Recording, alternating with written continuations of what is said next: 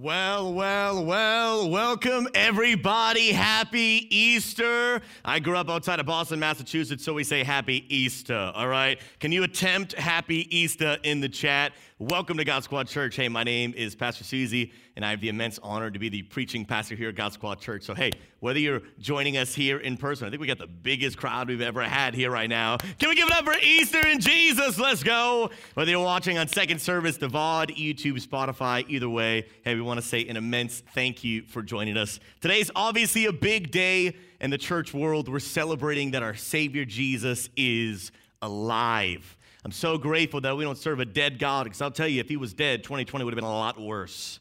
I'm so glad that we had God, a living Savior who is with us. And today I believe you're going to be blessed and encouraged as we talk about this incredibly important topic of the resurrection of Jesus. How many of y'all have ever heard the word lore? Raise a hand. Maybe put the word lore in the chat. If you've never heard the word lore, essentially it means story. It's the story. Movies have it. Again, we got huge people that love lore. You got them in games. We got people like Soulbound Alchemists are obsessed with Kingdom Hearts lore. And if you get one detail wrong, it is, it is just the end of the world, okay? We got two types of people. People like me that don't really care about lore too much. I just want to shoot people in the face. Then you got the die-hard lore people, where if you get one detail wrong, we're gonna sit down, I'm gonna write a 37 page paper of why you are a moron, okay? Like people are obsessed with lore, and the details matter. Like the details of the lore really, really, really matter. And I've been a World of Warcraft fan for a long, long time. But I'll be honest, like I like lore, but I don't love lore. So I'm that guy that says something and it's just like, nah, bro, that's like completely wrong, right? And there are people who are bold enough, brave enough to call you out on it.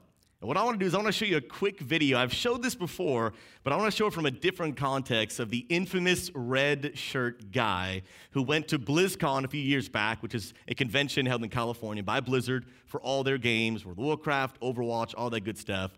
And he had the audacity to confront the developers of the game because they had made a mistake in their lore. Check it out. Um, hello. I have. I just finished reading The Shattering yesterday. Good man. And I noticed something. It said that Falstad Wildhammer was going to be on the Council of Three Hammers, but in the beta it's Kurdran Wildhammer, and Falstad is not in the game at all. What happened to him? Isn't Falstad dead? From uh, Day of the Dragon? No?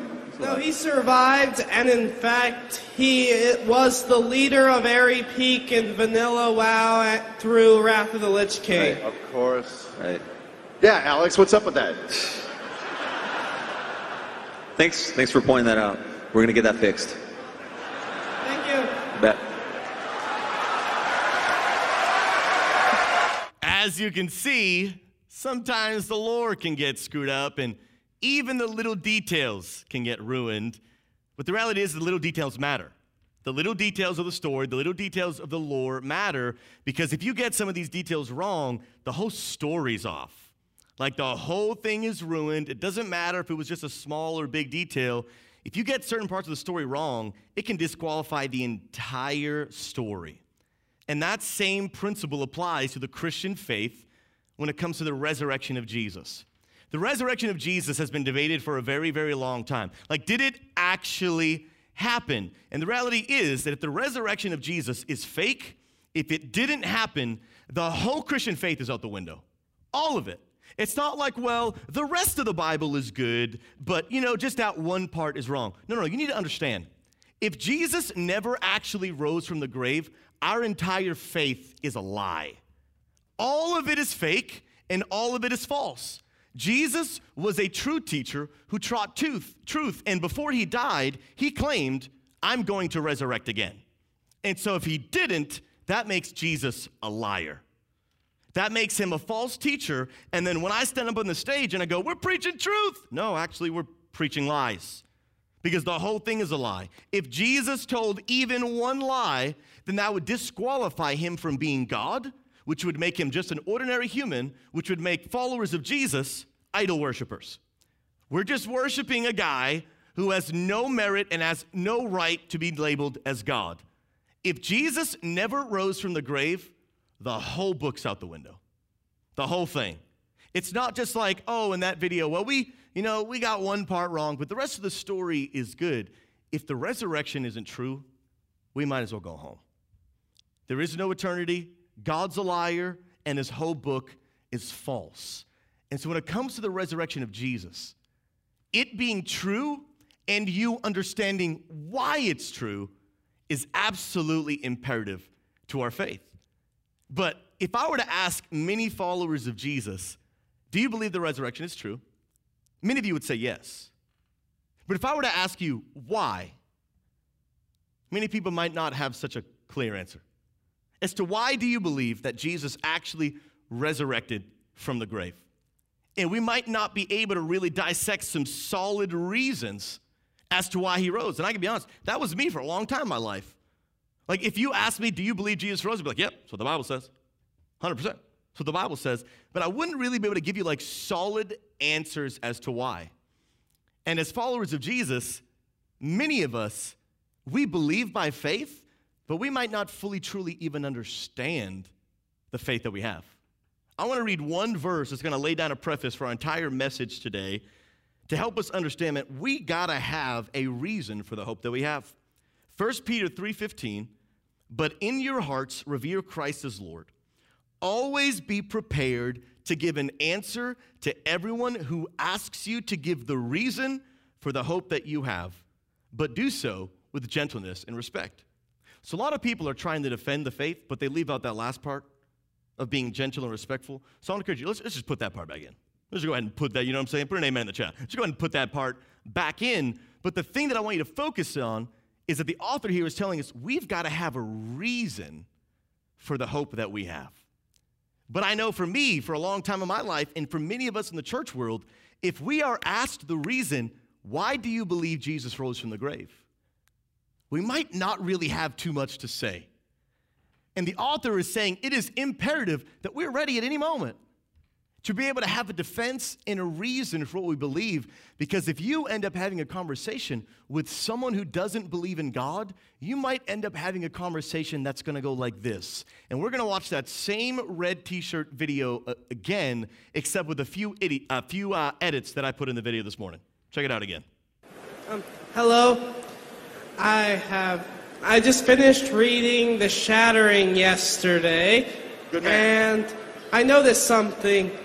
It said that Falstad Wildhammer was going to be on the Council of Three Hammers, but in the beta it's Kurdran Wildhammer, and Falstad is not in the game at all. What happened to him? Isn't Falstad dead? From uh, Day of the Dragon? No? No, he survived, and in fact, he was the leader of Aerie Peak and Vanilla WoW at, through Wrath of the Lich King. Of course. Right. Yeah, Alex, what's up with that? Thanks, thanks for pointing that out. We're gonna get that fixed. Thank you. Bet.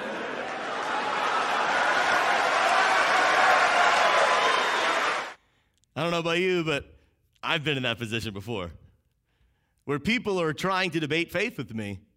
And at the end of the day, I don't really have a good reason for why I believe it. Maybe some of you have been in that situation. And I point this out not to condemn, not to shame, but to bring a real truth and reality that God is calling us to have a reason for the hope that we believe. God's calling us to share our story of what we know about Jesus with other people. But the reality is we have to, we have to understand our faith. We got we got to be able to own it and say, I know exactly why I believe what I believe. And sometimes the answer, because I have faith, is just not enough. Now, I want to be clear faith is very important. You cannot be a follower of Jesus without faith. There is an element that is necessary for you to have faith. Faith is believing in something greater than yourself, even if you don't fully understand it. And there are parts of the Bible that you won't be able to believe unless you just put your faith in it. Let's talk about the Trinity. The Trinity is something that you will never fully be able to like logically fully comprehend. That God, Jesus, and the Holy Spirit are all one, but three at the same time. Like it's one of those things you're like, yeah, I'm, I'm actually just done trying to understand. Just gonna put my faith that it's real. There are parts of the Bible that require only faith to believe, But then there are some other parts that you don't only need faith, because there have been some historical events that would prove that this is true. And there's some historical events that we can use to say this part is true. It requires an element of faith, but there's also some stuff that we can prove that the Bible is true. And this is the same exact thing for the resurrection of Jesus. And what I want to do today is I want to bring a message that I've entitled The Missing Messiah Proof of the Resurrection of Jesus. And my goal today, very simple yet very complex, is to do my best to prove that the resurrection of Jesus is real without using the Bible as my number one source of proof. And the reason this is so important, because I know some, some of y'all in the chat are like, wow, we're not using the Bible, heretic. This is insane. We're not going to use the Bible as our proof. And the reason this is so important is because you already know that the Bible says that Jesus rose from the grave. and the people that you talk to who don't believe Jesus is real, you can't convince them that Jesus is real by using a book that they also don't believe is real. So when you say, I believe Jesus rose from the dead because the Bible says so, that has no merit for most people who don't believe that the, that the Bible is a true point in history that can actually be trusted. And so I want to do my best today to prove that Jesus actually rose from the grave without just saying, because the Bible said so. There are elements of our lives as followers of Jesus that we got to be able to study, go deeper, and know why I believe this. Because so many of us will simply use the excuse faith. I just got to believe. I just got to have faith. And that's true in some aspects. But if we're being really honest, I think sometimes as followers of Jesus, we will use faith as a cop out for lazy Christianity. That I know that I, I could be studying, I know that I could be researching. I know that I could be, you know, resourcing some of our pastors and asking good questions so that I can understand the Bible more. But a new Among Us map just came out, dude. So I gotta be, I gotta be all over that, man.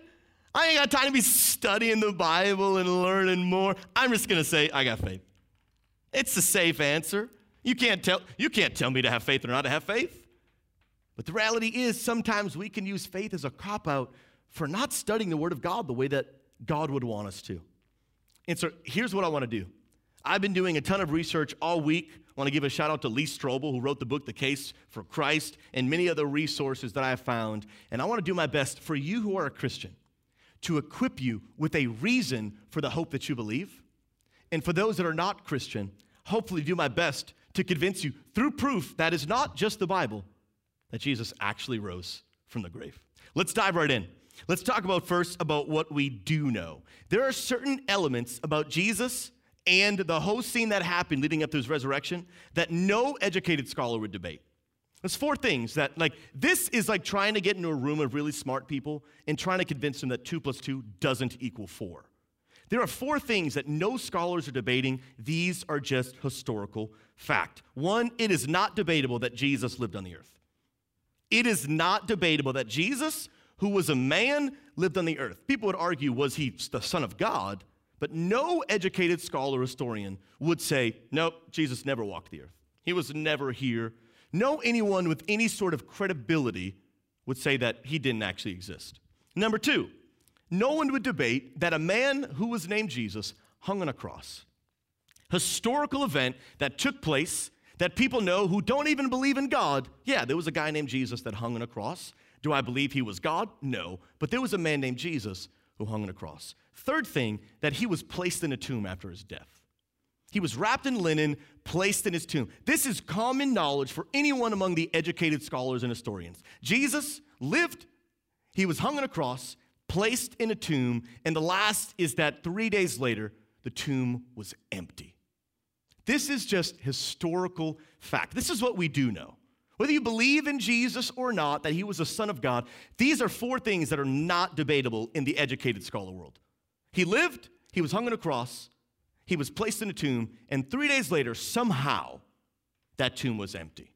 Those are non disputable, non debatable, but now let's talk about what is debatable. Let's talk about two major factors that a lot of people would say, ah, well, what about that? That's a little sketch. I don't know if I believe that. And the two things that I want to dissect today are did Jesus really die? And did Jesus really resurrect? Those four things I mentioned before, those are known, but these are where people get tripped up. One of the reasons that some people would say that, did Jesus really die? Like I know that he was hung on a cross, put in a tomb, but what if he what if he just passed out? What if he just passed out and he was so, so weak that he didn't actually die? They thought he was dead, so that when they put him in the cross, he woke up and recovered from his wounds and just kind of left, right? That would explain. He, he, he did live on the earth, they did hang him on a cross, he didn't actually die. They put a non dead person in the tomb, and then he left. So, therefore, the tomb was empty. Proves all four of the things that we know. But here's why that can't be true. Because some people would argue, well, I mean, the Romans were the people who were checking these bodies, and what if they just made a mistake and they thought he was dead, but he wasn't? I mean, they're not doctors, after all. And you'd be right. They were something better than doctors, they were professional killers. The Romans were people who had mastered the art for hundreds of years on how to kill people. they had absolutely mastered the art of killing people. And the reality is, they did such a good job because the working conditions were high. Because if you accidentally let someone who was supposed to be put under the law of justice survive instead of die, then you, as the executor, would be executed. So these people, they made sure if I think someone's dead, they're gonna be dead. And if they weren't, it's they make sure you're dead. You know what I'm saying? Like they're not gonna let you get off the hook. They're gonna make sure that you're dead. And even historians, they're aware of this fact. They're aware that, like, man, they didn't let anybody survive because the stakes are too high. And there's no record that somebody was punished for allowing Jesus to live. There's no record that a Roman guard and soldier was punished for the resurrection of Jesus. They have no one to put the blame on that he didn't live because they don't know if he lived or if he died. But the theory that Jesus didn't actually die goes out the window when you understand that even non Christian scholars acknowledge that Romans would have never, they would have never, ever, ever let that happen. They had performed, perfected the art of killing. The second would be the flogging. Did Jesus actually die? If you're not familiar with the flogging, this is the whipping that Jesus endured before he went to the cross. Jesus was lashed 39 times with a whip that would have had multiple tails on the end, would have had things like glass, nails, claws of animals. And when they would whip you with it, it would even at times pull a piece of your flesh back. So the reality is, you would have undergone massive blood loss from the flogging itself. Massive blood loss that could have resulted in people dying. But I'll give it to you it doesn't guarantee that someone would die from the flogging. Is it possible that Jesus could have survived the flogging if he was never put on the cross? Yeah, it is. Medically, he could have actually recovered, would have been close. He would have been in the ICU per se, but he could have actually recovered. But the reason talking about flogging, even though he could have survived it, is important is I need you to understand Jesus wasn't just killed, he was overkilled. In those days, when people are being punished, there was really two major forms of punishment. Either you got flogged and whipped, or you got hung on the cross. But you got one or the other. Jesus got both. He got both. So when he was flogged and then brought to the cross, this is why we know from the stories that Jesus fell while trying to carry the cross because he was so weak from the blood loss that by the time he got to the cross, he was already in his way out. But just to humor some of us, could he have survived the flogging? Yes. But then we understand that the flogging is child's play considered to what Jesus endured on the cross.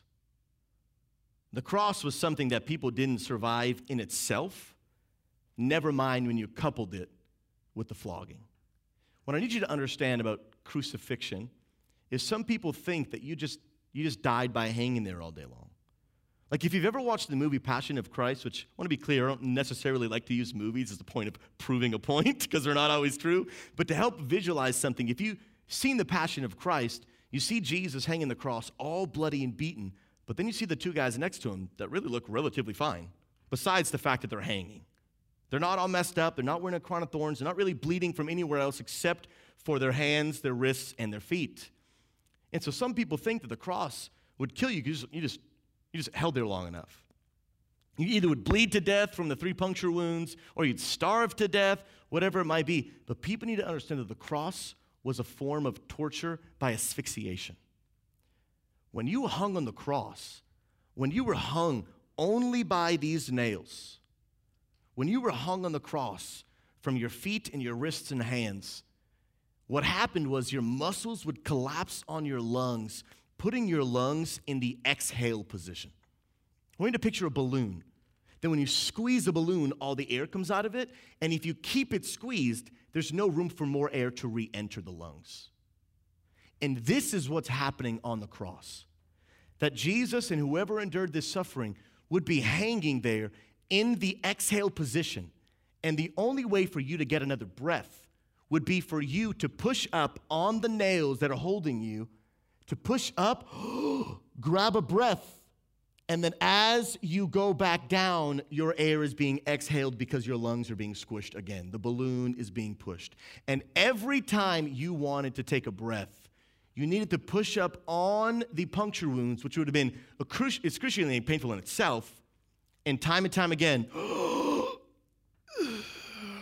and you would hold yourself there as long as you could so you could actually hold that air in you, because as soon as you came back down, that air was being forced back out. And essentially, people would do this over and over and over for hours and hours until eventually they would die. The cross was not a survivable event. People did not survive the cross. They could have survived the flogging, but they did not survive the cross. Maybe you won't take my word for it. Let me read a little bit to you about what the cross was like. The difficulty surrounding exhalation leads to a slow form of suffocation. Carbon dioxide builds up in the blood, resulting in a high level of carbonic acid in the blood. The body responds instinctively, triggering the desire to breathe. At the same time, the heart beats faster to circulate available oxygen. The decreased oxygen, due to the difficulty uh, exhaling, causes damage to the tissues and capillaries begin leaking watery fluid from the blood into the tissues. This results in a buildup of fluid around the heart, known as pericardial effusion, and lungs, known as pleural effusion. This means that your lungs would begin to fill with water because of the process that I just read to you. Now, I want to read to you John 19 34, when they were trying to make sure that Jesus was dead. John 19, 34. Instead, one of the soldiers pierced Jesus' side with a spear, bringing a sudden flow of blood and water. Which back then they didn't know exactly what that meant, but today, with our medical knowledge, we would call that pericardial effusion. That is not something you can fake. It is not something that just happens accidentally. It only happens from death by asphyxiation when your lungs fill with water, and when you puncture that, that water comes out. So the Roman soldiers, they thought Jesus was already dead, hanging there lifeless. But then they wanted to just double check. And this is not something that could have been survived. I want to read to you a journal article from the American Medical Association, one of the most trusted resources in the medical and science field in all of the world. I'll read this to you. Jesus of Nazareth underwent Jewish and Roman trials, and this is not a Christian journal. He, he underwent Roman trials, he was flogged and was sentenced to death by crucifixion. The scourging produced deep, strike like lacerations and appreciable blood loss, and it's probably set the stage for hypovolemic shock, as evidenced by the fact that Jesus was too weakened to carry the crossbar till Golgotha. At the site of crucifixion, his wrists were nailed to the patibulum, which is just the crossbar. And after the crossbar was lifted onto the, the, uh, the post, his feet were nailed to the stipes. The major pathopsychologic effect of crucifixion was an interference with normal respirations. It was both stressful physically and mentally. Accordingly, death resulted primarily from hypovolemic shock and exhaustion asphyxia. Jesus' death was ensured by the thrust of a, shoulders, uh, of a soldier's spear into his side. Modern medical interpretation of the historical evidence indicates that Jesus was indeed dead when he was taken down from the cross. People will try to explain away that Jesus never had to resurrect because he never died in the first place. Here we have one of the most trusted voices in all the world, in the both medical and science field, who do not believe that Jesus Christ is Lord, but they do believe he was dead. I don't know if he's God, I don't know about none of that, but I know for a fact, medically and scientifically, Jesus was dead. So Jesus couldn't have faked a resurrection by faking his death. He was actually dead. But just because Jesus is dead doesn't prove that he resurrected. I'll give you that. It doesn't. There's so many other things that we could explain away. Well, okay, Jesus died and the body's missing, but that doesn't mean that he supernaturally rose from the grave. Remember, we're answering two questions Did Jesus really die? We just answered it. Scientifically, from non Christian sources, the most trusted medical sources in the world, Jesus was dead. Flat out dead. But that doesn't mean he really rose from the grave. So let's talk about that. A few things that I want to debunk as to why people would say, okay, Jesus was dead, but he didn't really resurrect from the grave. First, we see that his Roman enemies, even they admitted that the tomb was empty. Even they would admit, oh, we done oofed. Something went wrong because Jesus, he's not where we put him. He's not in his grave. And if even his enemies are willing to admit that the tomb was empty, why would they lie about something that is against their own case? The reality is, they had more power and authority than just Mary who's trying to go around tell a story, right? They would have, they would have shut Mary up, right? Put some caution tape around the tomb. No one can go in and see for yourself. And we'll just tell people, even though I know it's empty, we'll tell people that it's not empty and they'll have to take our word for us because we're big and powerful. But they didn't. They were like, yeah, I'm not gonna lie, it's empty. It's empty. I don't really know what to do with that, but it's empty. But I'll give it to you again. The tomb being empty still doesn't prove that Jesus rose from the dead. It just means that the tomb is empty. So many things that people could try to explain away as to why the tomb was empty, but it doesn't prove that Jesus rose from the grave. Another thing that historians and scholars will use as an argument for this is the death of the disciples. I want you to understand that after Jesus rose from the grave, his disciples went around teaching and preaching that Jesus rose from the dead. And the thing is, because they continued to preach, many of them were killed for their faith.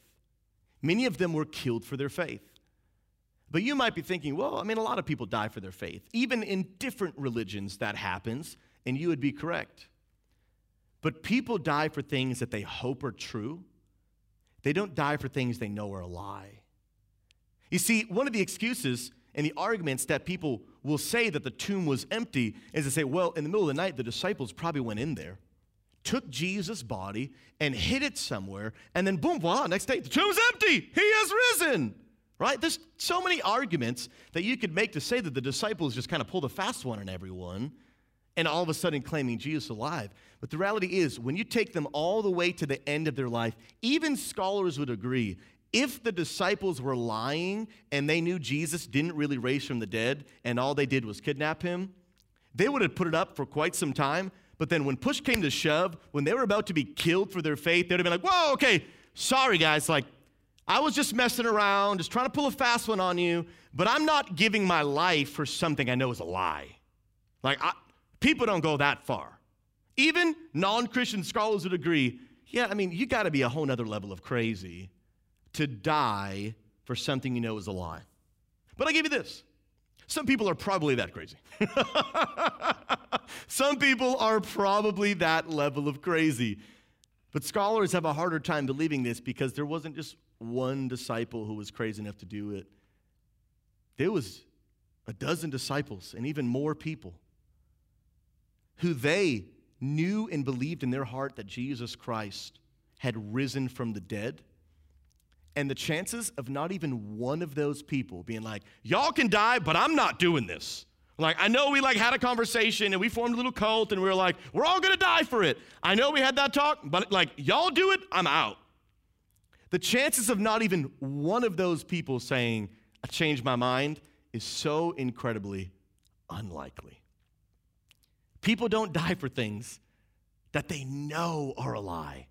They're willing to die for something that they hope is true, but they're not willing to die for something that they know is a lie.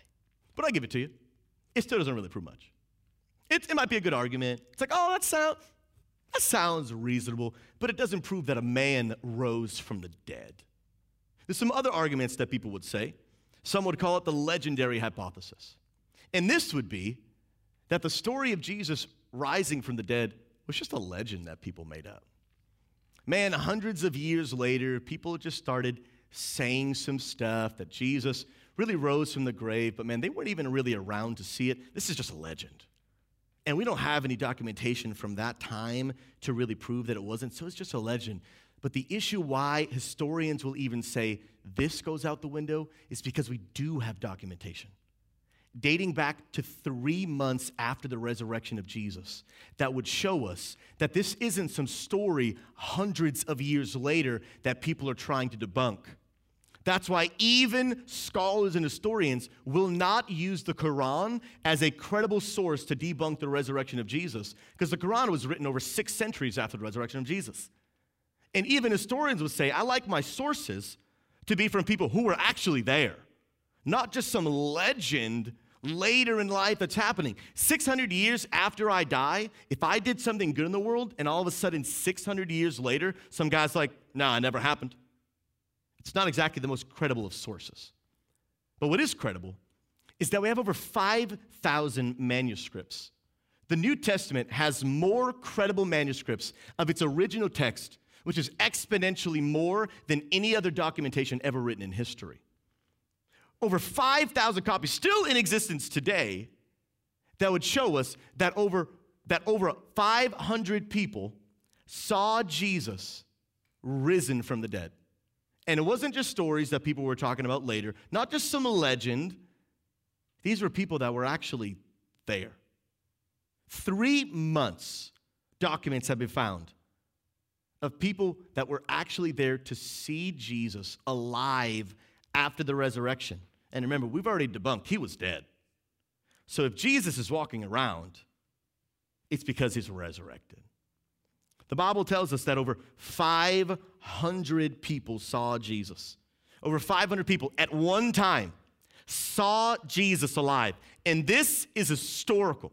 We know that this took place, but then we try to explain it away. And some of the things that people would explain away, they would call it the swoon theory. That, oh, they all just hallucinated. Didn't actually happen. They were all being really, really hopeful that it happened, but all 500 of those people they were just having a hallucination. But medical doctors, brain experts, and psychologists argue that's just not physically possible. For 500 people to have the exact same hallucination. That's like going to a friend and saying, Hey, did you like that dream I had last night? Like it just, it, just, it doesn't work that way. It doesn't work that way. It doesn't make any sense. And even brain experts, they would argue, I don't believe Jesus was the Son of God. But the swoon theory is out the window. It's just out the window. 500 people at one time saw Jesus alive and well with the scars and the things that prove that he was beaten, that this is the same Jesus who was killed on the cross. And when 500 people see a man walking on the earth who we know medically was dead, and they are able to see him, you're left with only one conclusion. That they saw Jesus alive after he died? Because he did indeed rise from the dead because he did indeed show the world that he is God, that he is greater. If they're not hallucinating, that means it's real, and they are actually seeing Jesus in the flesh. They're not being bamboozled, they're not being tricked. We have over 5,000 copies that would tell you from three months after the event took place, people were already spreading the story that Jesus had risen. that Jesus was actually alive. And here's the deal there is so much more evidence that we could go over to debunk the fact that Jesus actually did rise. There's so much we could talk about as what people say as to why they think it's fake, and so much more we could say as to why it's real. But the reality is, even after I've shared all of this, there are many of us who still will make a decision not to believe that Jesus Christ rose from the dead. And I want to be clear our church will love you no matter what. We will serve you. You are always welcome. We might disagree, but we love to love people who disagree with us. But there's two questions that I, I really want to ask every single one of us. If you're here and you're still skeptical about the things that I've laid out and that people who are a lot smarter than I am have laid out for proof of the resurrection of Jesus, that is more than just saying because the Bible says so, and we still won't believe it. The question that Lee Strobel asks is when will enough proof be enough proof? When will it be enough proof? When will there be enough proof to help us make a decision that historically and medically, Jesus died and rose again? And it is up to you to make a decision in your heart that for what I've seen and heard, that Jesus really did die and he really did rise again. But the second question that I want to ask you is because I know after all this, you've got so many thoughts going through your mind to debunk what we're talking about. And you want to try to throw down the fact that I want to do my best to prove that Jesus is alive. Here's the question that I would ask you If you don't believe that Jesus is alive, can you prove to me that he's still dead? Can you, can you prove to me that Jesus is still dead? Because I can promise you, with all due respect, that you can't. You cannot prove to me that Jesus Christ is still dead. For thousands of years, scholars haven't been able to do it. For thousands of years, historians haven't been able to do it. And I want you to understand this last principle. I believe that all people have equal value. Doesn't matter who you are, doesn't matter what you've been through, doesn't matter the color of your skin. Everyone has equal value, but I wanna, I wanna mention something that I think you'll agree with me. When it comes to the government and police officials, they do not treat every individual with equal importance. Like if the president of the United States go missing, no one sleeps until he's found. But like if my friend from high school goes missing, you know, they're gonna look for him for a little while. Then eventually they would call it the case has gone cold. They're just not going to put in the time, the energy, the resources to find my friend from high school. Although I might love my friend from high school, that's just how the world works. They're not going to go on a 15 year search to find my buddy from high school, but they'll do it for the President of the United States. They'll do it. They'll invest the resources, they'll invest the time. And what I need you to understand is that Jesus, to the Roman officials and to the world who hate God so much, they are willing to put in the time the resources and the energy to prove that Jesus is dead by finding his body. They would do it. They just haven't been able to. For thousands of years, I can't tell you how many people wish they just found Jesus' body. How many scholars would say, yeah, I'll be honest, it, uh, things would be a lot easier if we just found his body. And we've been searching for a long time, just haven't been able to find it. And so I'd ask you again I respect the fact that you might think, I can't prove to you that Jesus is alive. But you also can't prove to me that Jesus is dead. And I'll be fully, fully honest with you. Wherever, wherever every one of us is followers of Jesus or non followers of Jesus, wherever you land, whether you believe Jesus is still dead or that Jesus is alive, if we'll be honest, there's an element of faith that is needed to fall on either one. There's an element of faith that is needed for you to believe that Jesus Christ rose from the dead. But then, even after all the evidence of proof, you still need an element of faith to believe that all that's not true. There's an element of faith needed. Both parties need to take a leap of faith to land on their conclusion. And so, my question is which one will you leap towards? Will you leap towards the conclusion that Jesus is dead, which means that life has no meaning? that means that you and I have no purpose, which means that you and I literally exist for nothing. We were created by nothing. We have no designer. We have no creator. We have no destiny. We have no purpose. And all of this is just time spent until we all live in a black hole for all of eternity. Or will you leap towards what I hope you will? The truth that Jesus is alive, that he is risen from the dead, which means that he is God and God Almighty, which means that I do have a purpose which means that I do have value. Somebody has placed value in you and into me, and that although this life is rough, I can have a hope. I have a reason for the hope that I have, and when I die, I will spend it in eternity forever and ever and ever with my Savior who is alive. I don't know about you, but I like that option a little bit better. I don't know about you, but if it requires faith to jump to either party, I'm jumping to Jesus is alive, not that Jesus is dead. And I pray that today you'll jump to that conclusion. I pray that you'll jump to the one that you have the ability to serve a good God who loves you, who wants to be there through every aspect of your life, who died to forgive you of your sins, the one who can give you purpose, peace, and joy, the one who can carry you through the deepest struggles of your life. I pray that you'll put your faith in that versus the other one. I pray that today, as a follower of Jesus, you've been equipped with a reason multiple reasons for the hope that I have. So that when we talk to those that don't believe in God, we don't end up like the game developers talking to the red shirt guy. I don't really know. I just got faith. Faith is part of it, but it's not all of it. And I pray today for those that are here that maybe you're not a follower of Jesus. I pray that you too have been given a reason for you to finally believe.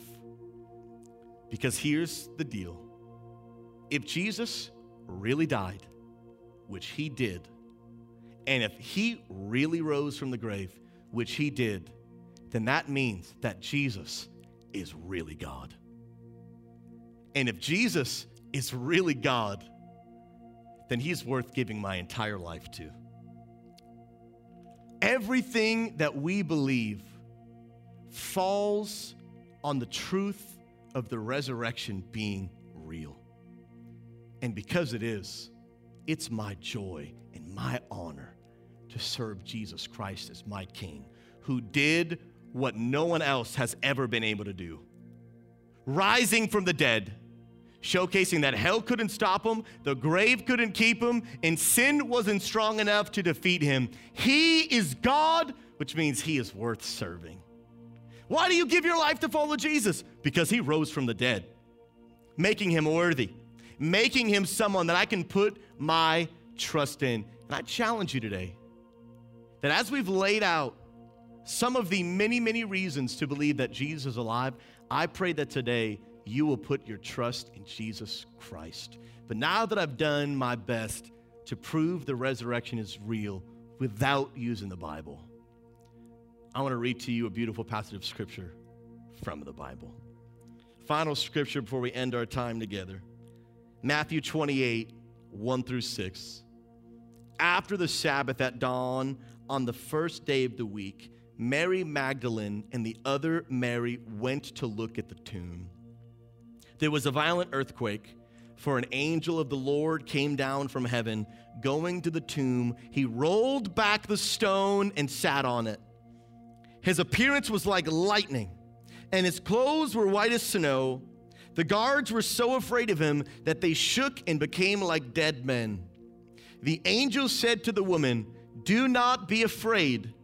I know that you're looking for Jesus who was crucified, but he is not here. He has risen just as he said that he would. Jesus didn't just resurrect from the grave, he knew beforehand that he would. He's got plenty of reasons for you to believe that he is God. And I don't know about you, but he knew his own future and he knows mine. He knows yours, and he gave his life on the cross to save you from your sins. But he didn't just die for you, he rose for you too.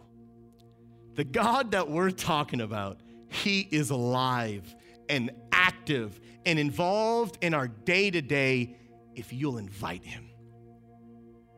And the Bible says that it is very, very simple that whoever believes in their heart and confesses with their mouth that Jesus Christ is Lord, you will be saved. You don't need to do as much research as I've done this week and learn as much as I've learned before you can become a follower of Jesus. You can become a follower of Jesus right now.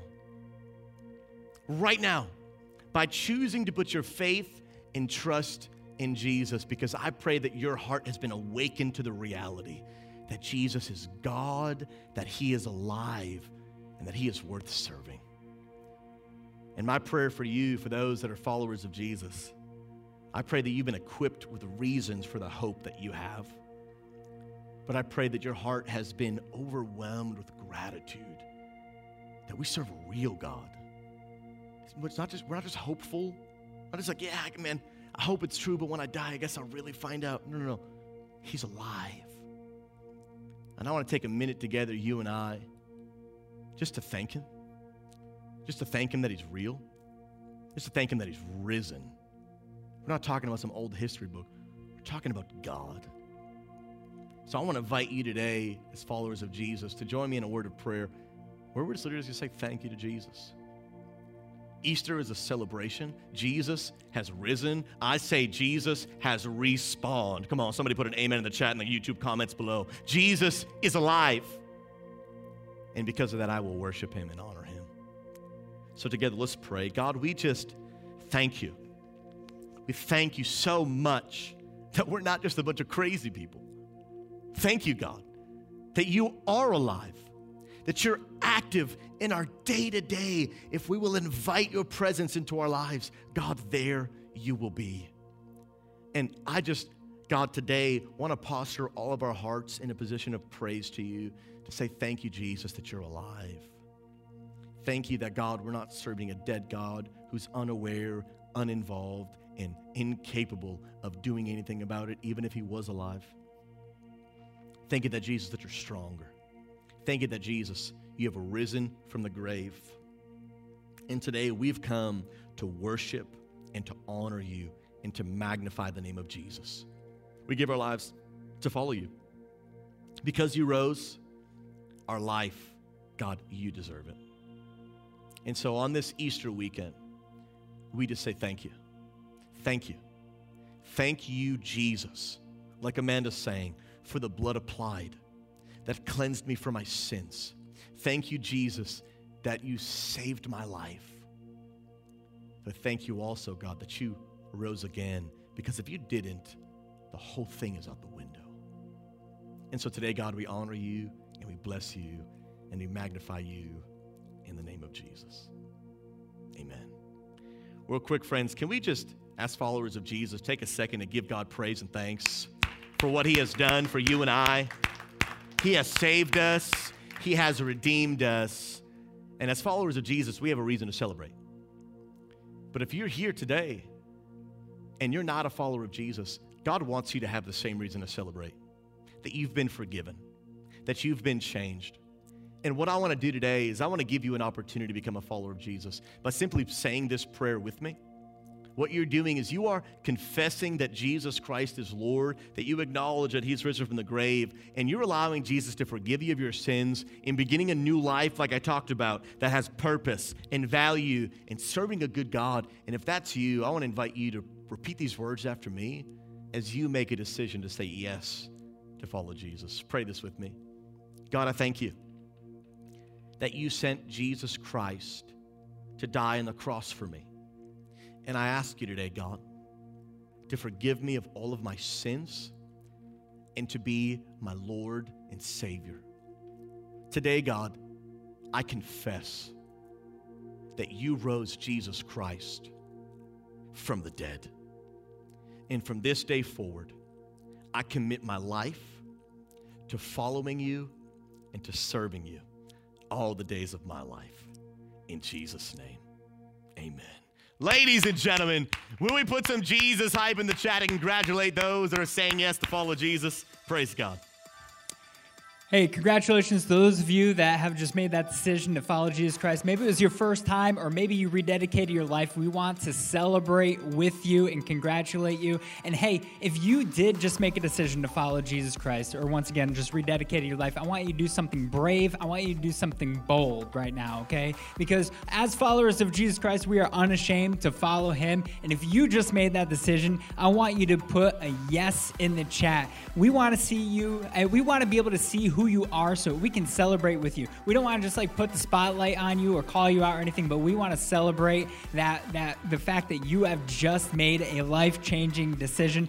So for those of you that are putting yes in chat, or maybe you're putting a yes even in the comments under the video and YouTube, hey, we want to congratulate you. And if you guys want to, and there's going to be a link in the chat and in, in the information called the next level link. And if you did make that decision, I, I encourage you, click on that link. It will send you to a form that we ask you to fill out with as much information as you feel comfortable giving. This is going to be able to give us a way to be able to connect with you, to give you some resources. A lot of people, they don't understand the decision that they just made in their lives. Sometimes they, they make this decision, they're like, okay, I understand it's a big decision, but I don't know where to go from here. When do I get baptized? How do I get baptized? What is that all about? How do I pray? Where do I start reading the Bible and things like that? We want to be able to be able to give you those resources, be able to talk to you and walk with you alongside you as you just made an important decision decision. And congratulations and again. And hey, this is the reason why we do what we do here at God Squad Church. It's because of your faithfulness and generosity that we're able to bring the gospel of Jesus Christ every single week to people all around the world and continue doing everything that we do here, whether it be at the physical location, squad con, other things that we do. And so we want to thank you for your faithfulness and generosity. And there's if you've never given before at God Squad Church, I want to let you know there are multiple safe and secure ways that you can give. You can go to the panels below and click on the give link. You can also go, go to our website and you can customize it to any way you see fit, whether it's weekly or monthly, however you want to give. And then finally, you can also use text to give by texting any amount to the number 84321. But no matter how you're giving, we thank you so much for giving to God Squad Church. And remember, every penny counts.